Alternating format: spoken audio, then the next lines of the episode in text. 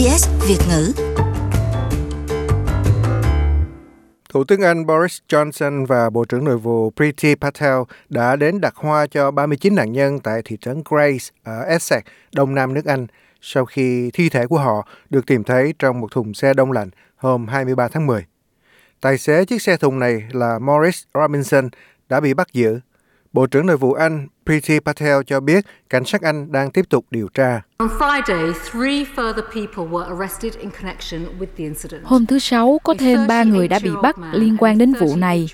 Một người đàn ông 38 tuổi và một phụ nữ 38 tuổi bị bắt ở Cheshire, trong khi một người đàn ông 46 tuổi người Bắc Ireland bị bắt ở phi trường Stansted.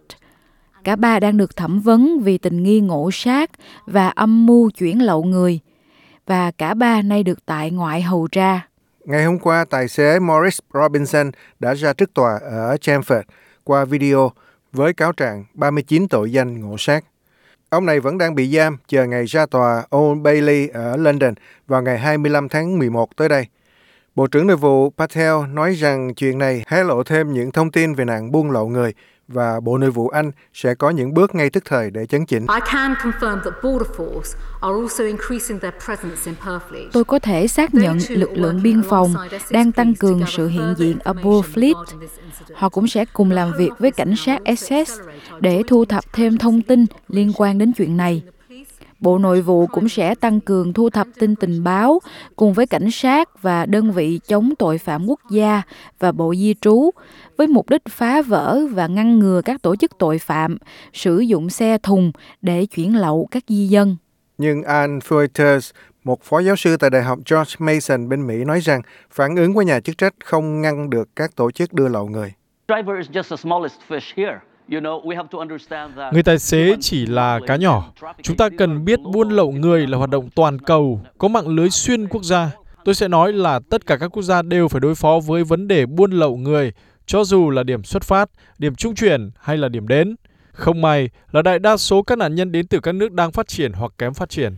Ban đầu, cảnh sát Anh nghĩ rằng 39 người xấu số đến từ Trung Quốc, nhưng sau đó nhiều gia đình ở Việt Nam đã trình báo con họ mất tích. Ông Nguyễn Đình Sắc nói với đài BBC, ông nghĩ rằng con ông là Nguyễn Đình Tứ có thể nằm trong số các nạn nhân. Nói là đi vào cái chuyến xe đó mà 39 người là hút tất cả 39 người thì không còn ai sống sót ở trong mình đi xe đó này rồi là chẳng còn nữa. Chứ mà cũng chính xác thật rồi có thấy tin tức gì không? Nghèo thôi thôi đói. À, đi lính về rồi đó là nọ tiền vay vốn làm vay vài trăm triệu làm cái nhà đây này lấy cưới vợ này cái vừa lên nữ nên không có rồi đi xuất khẩu lao động kiếm ăn nhà quê mình có làm cái gì ra tiền đâu Linh mục Anthony Đặng Hữu Nam nói với đài BBC đa số các gia đình có con đang mất tích là ở giáo xứ Yên Thành, Nghệ An. Khi nghe thông tin à, những người tử nạn trên đường à, đến Anh à, để cứu lấy cái mạng sống của mình thì lại bị thiệt mạng. Có lẽ cái vui không chỉ là vùng quê Yên Thành mà có lẽ bao trùm không khí của cả nước rất là bi đát và buồn thảm đó cũng là một cái thảm họa mà đất nước mà dân tộc của chúng ta đang phải gánh chịu Báo Thanh niên trong nước trích thuật lời của Thứ trưởng Bộ Ngoại giao Bùi Thanh Sơn cho biết, dù chưa xác nhận danh tính 39 nạn nhân, nhưng phía Anh cũng đã đưa hồ sơ của bốn người đầu tiên cho phía Việt Nam để tìm cách xác nhận. Theo VN Express, tính đến chiều 27 tháng 10, chính quyền tại hai tỉnh Nghệ An và Hà Tĩnh xác nhận đã có 24 gia đình đang có con mất tích ở Âu Châu và Anh Quốc. Cũng theo báo điện tử này, thì hôm 29 tháng 10, người của Bộ Công an và Công an tỉnh Nghệ An đã sang Anh để phối hợp điều tra. Trong khi đó, phát ngôn nhân Bộ Ngoại giao Trung Quốc, Cảnh sản cũng cho biết nhà chức trách đang hỗ trợ, nhà chức trách Trung Quốc đang hỗ trợ cảnh sát Anh để nhận dạng các nạn nhân. Tòa đại sứ Trung Quốc tại Anh đang làm việc với phía cảnh sát và yêu cầu họ cung cấp thêm thông tin để có thể nhận dạng chắc chắn danh tính các nạn nhân.